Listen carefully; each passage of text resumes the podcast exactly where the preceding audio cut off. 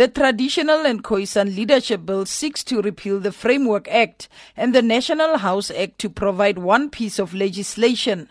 The bill also makes provision for the formal recognition of Khoisan communities and leaders in the traditional leadership structures of governance. Honorable members, the results are as follows 393 are authorized to vote, 199 voted yes, and 5 voted no and as a whole 204 voted. And therefore the question is accordingly agreed to. The bill will be sent to the National Council of Provinces for concurrence. That was National Assembly Speaker Baleka Mbete announcing the voting results in the National Assembly last week. I am Kai Bia Henny van Wyk from the Gorachoqua tribe. Henny van Wyk is the head of the Gorachoqua tribe in the Western Cape. He says his tribe is opposed to the bill. I need to say, number one, the process is flawed of this bill. Why I say that is that we were not part of the green paper, we were not part of the white paper.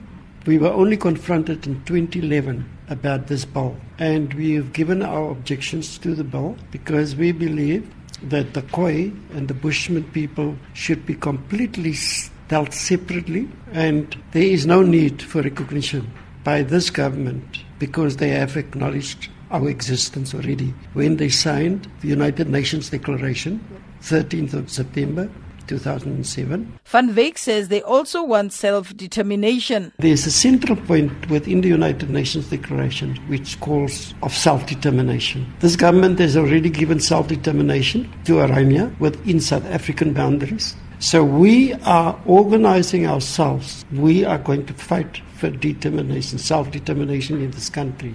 I have stated in Parliament, my colleagues were there, where I said that we are moving because they do not want to engage with us to sit around the table. And I said that we need to have a mini CODESA.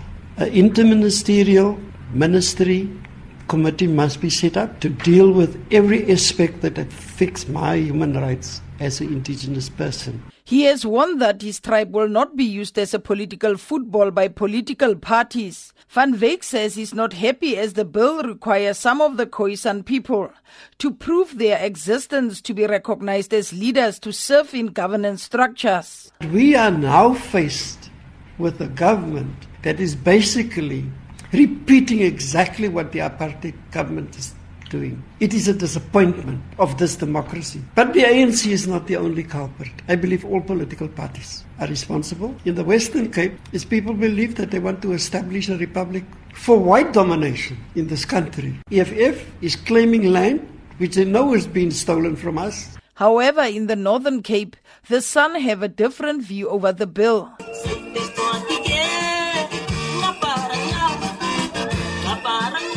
The Khomani San represents eight tribes in the province spread throughout the Kalahari region.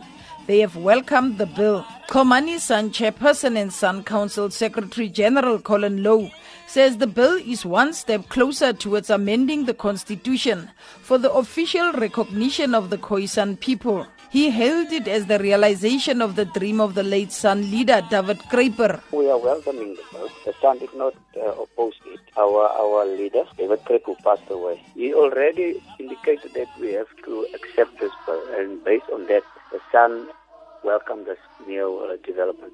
Very much. This is the right step in the right direction now not only for the San, but for the broader leaders in the Khoi and San structure. If you listen to most of the Khoi and San people, they are saying we are not recognized in the constitution. And I think this is the right step for recognize uh, the, the San people.